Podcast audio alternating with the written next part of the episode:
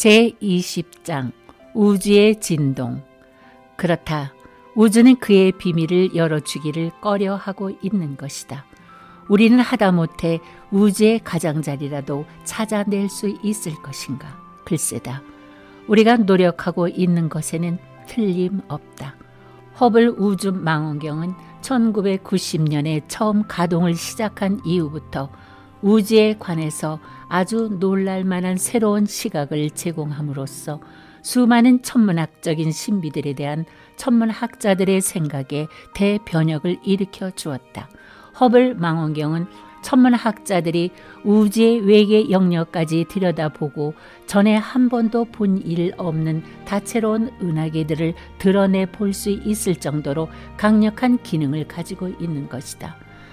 천문학자들은 항상 바램이 있었는데 그것은 우주의 아주 끝 부분을 볼 수 있었으면 하는 것이었다.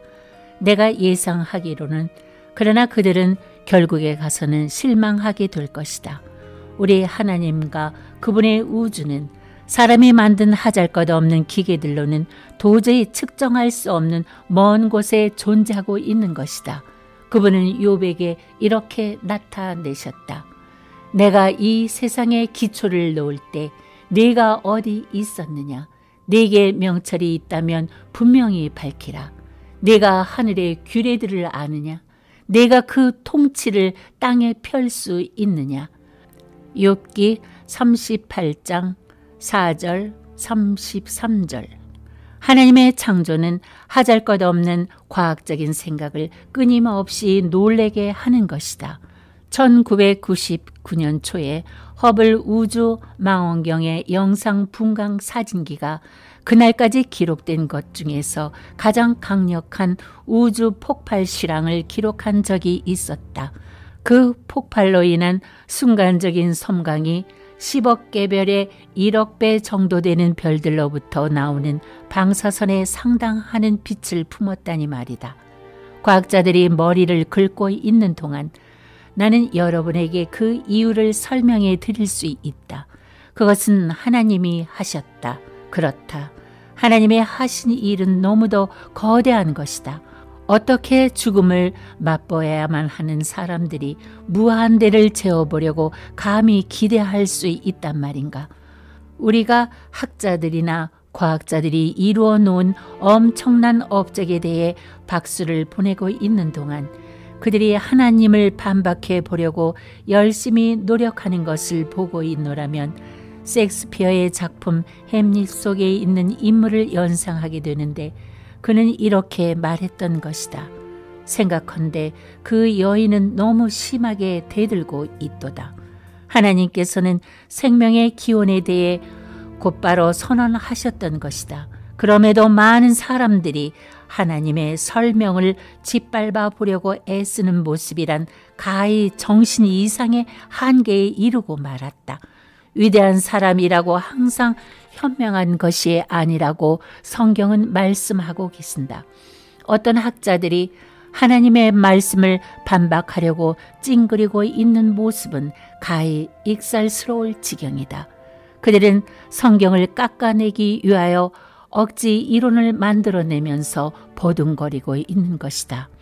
바울은 그들에 대해 하나님의 진리를 거짓으로 바꾸는 자들이라고 묘사했다.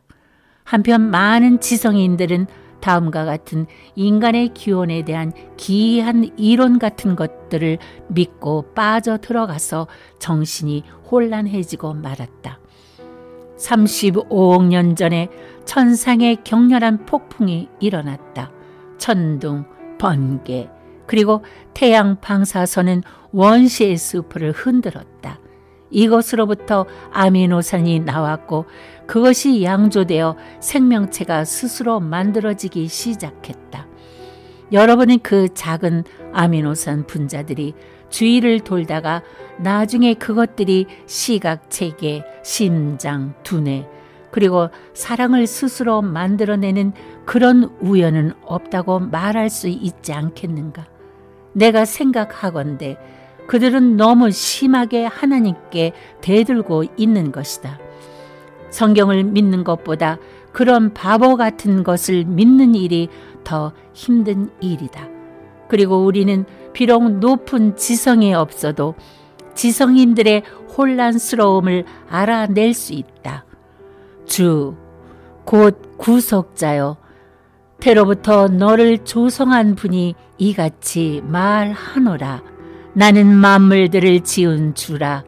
홀로 하늘들을 펼쳤으며 나 홀로 땅을 폈고 거짓말쟁이들의 표식을 폐하며 점치는 자들을 미치게 하고 현자들을 되돌려 놓으며 그들의 지식을 어리석게 만들고 이사야 44장 24절로 25절 플라톤은 이렇게 썼다.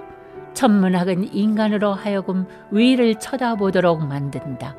전체 동물원의 장엄함, 다양함, 그리고 그 규모는 하나님께 대한 나의 열정을 불러 일으킨다. 하늘들이 땅보다 높음 같이 내 길이 너의 길보다 높으며 내 생각이 너의 생각보다 높음이라. 이사야 55장 9절.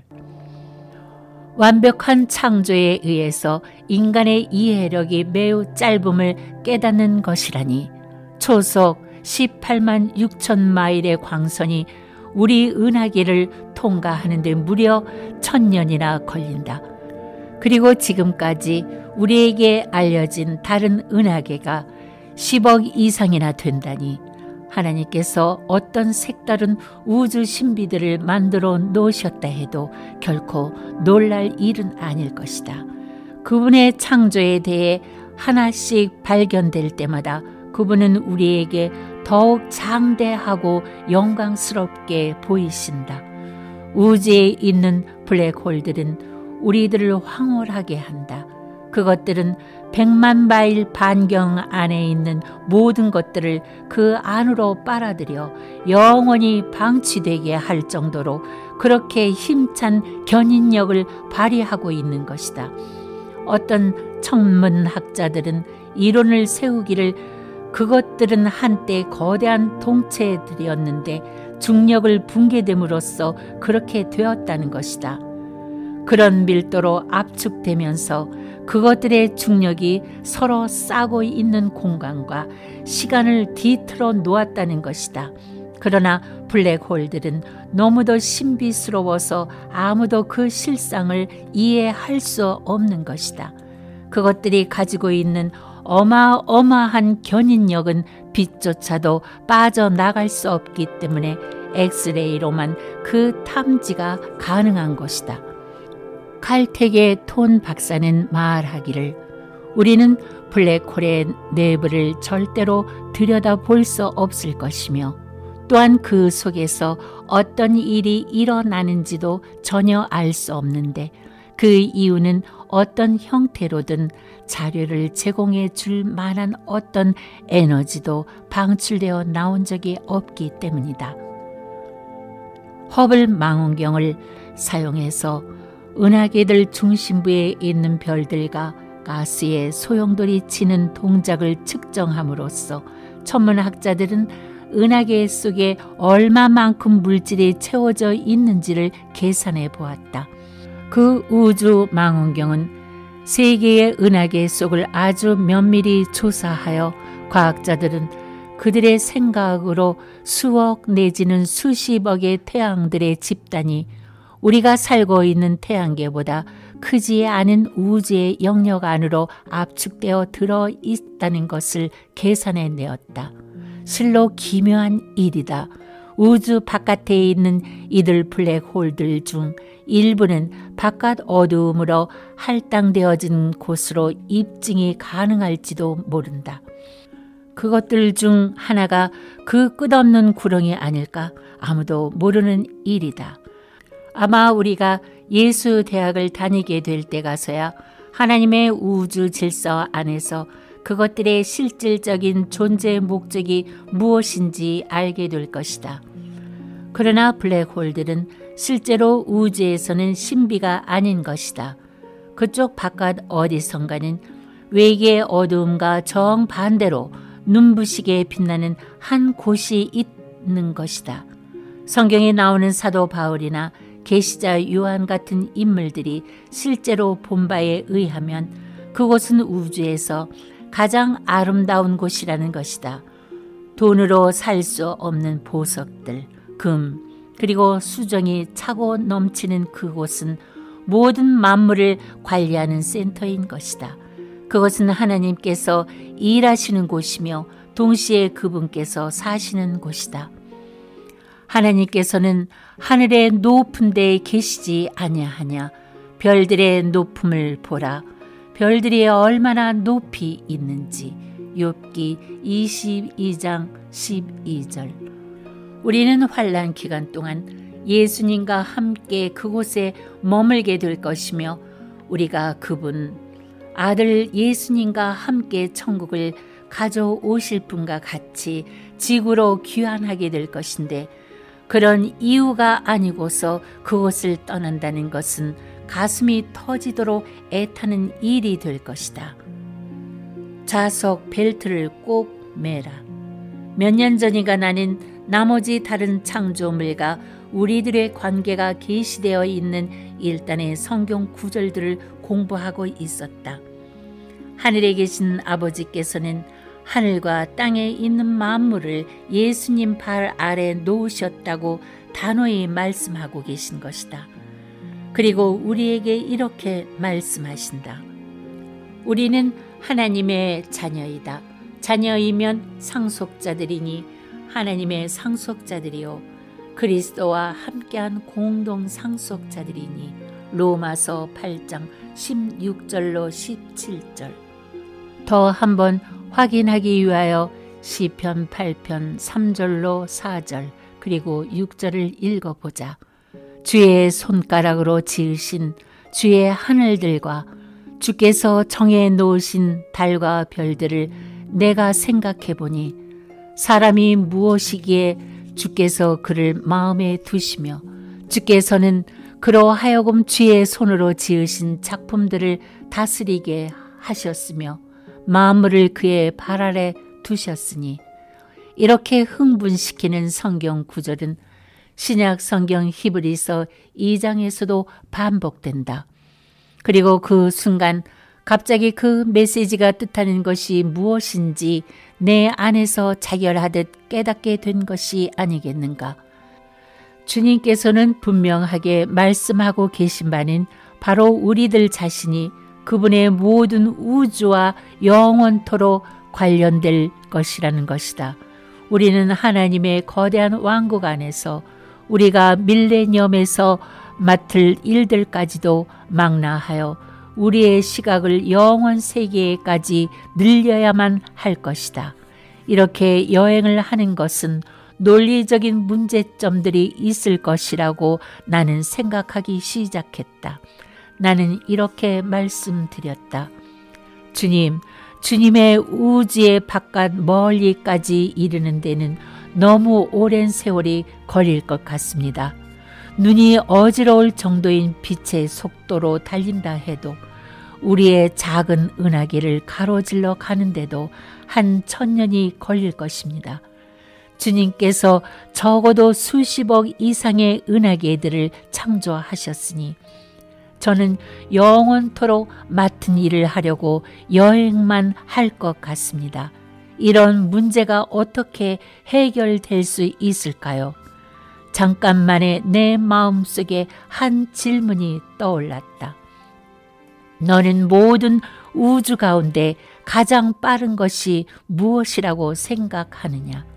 이것을 곰곰이 생각하고 있을 때 나는 번개, 해성의 속도, 그리고 초속 18만 6천 마일의 빛을 생각했다. 그리고 말했다.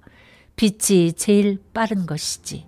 그때 내 마음속에 슬쩍 들어오는 또 다른 것이 있었다. 아니다. 빛은 너무 느리지. 더 생각해 보렴. 마침내 알아내었다. 물론이지 더 빠른 것이 있지. 바로 생각의 속도야. 우리는 우리의 영화로운 몸 안에 온통 온전한 그리스의 생각을 갖게 될 것임을 기억해라. 돌연 나는 우리들이 어디에서나 밀레니엄의 일들을 수행하는 일이 어떻게 가능할 일인지 알게 되었다. 와, 우리가 그곳에 갈 생각을 하는 순간에 바로 그곳에 가 있게 될 것이다. 수제에 이르는 혹성 집단, 별들, 그리고 천체의 신비들로 우주를 단장하신 창조주의 힘과 능력을 상상해보라. 비길 데 없는 신성을 가지신 그분께서는 아무것도 없는 빈 자리에 그 모든 것들을 매달아 놓으신 것이다. 그는 북적을 빈 자리에 펼치시고 땅을 허공에 매다시는도다. 하늘들의 기둥들이 떨고 그의 꾸짖으심에 놀라는도다. 그는 그의 영으로 하늘들을 단장하셨고 보라 이것이 그의 길들의 일부분이라. 그러나 그에게서 들은 것이 얼마나 적은가. 그의 능력의 천둥 소리를 누가 알아 들을 수 있겠는가. 욥기 26장 7절, 11절, 13절로 14절. 다시 한번 생각해보라.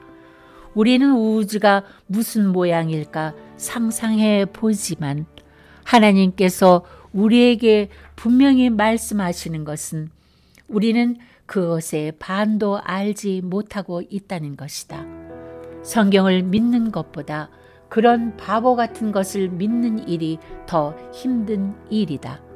너는 모든 우주 가운데 가장 빠른 것이 무엇이라고 생각하느냐? 나는 번개, 해성의 속도, 그리고 초속 18만 6천 마일의 빛을 생각했다. 빛이 제일 빠른 것이지. 그때 내 마음속에 슬쩍 들어오는 또 다른 것이 있었다. 마침내 알아내었다. 더 빠른 것이 있지. 바로 생각의 속도야. 우리의 영화로운 몸 안에 온통 온전한 그리스도의 생각을 갖게 될 것임을 기억하라. 와, 우리가 그곳에 갈 생각을 하는 순간에 바로 그곳에 가 있게 될 것이다.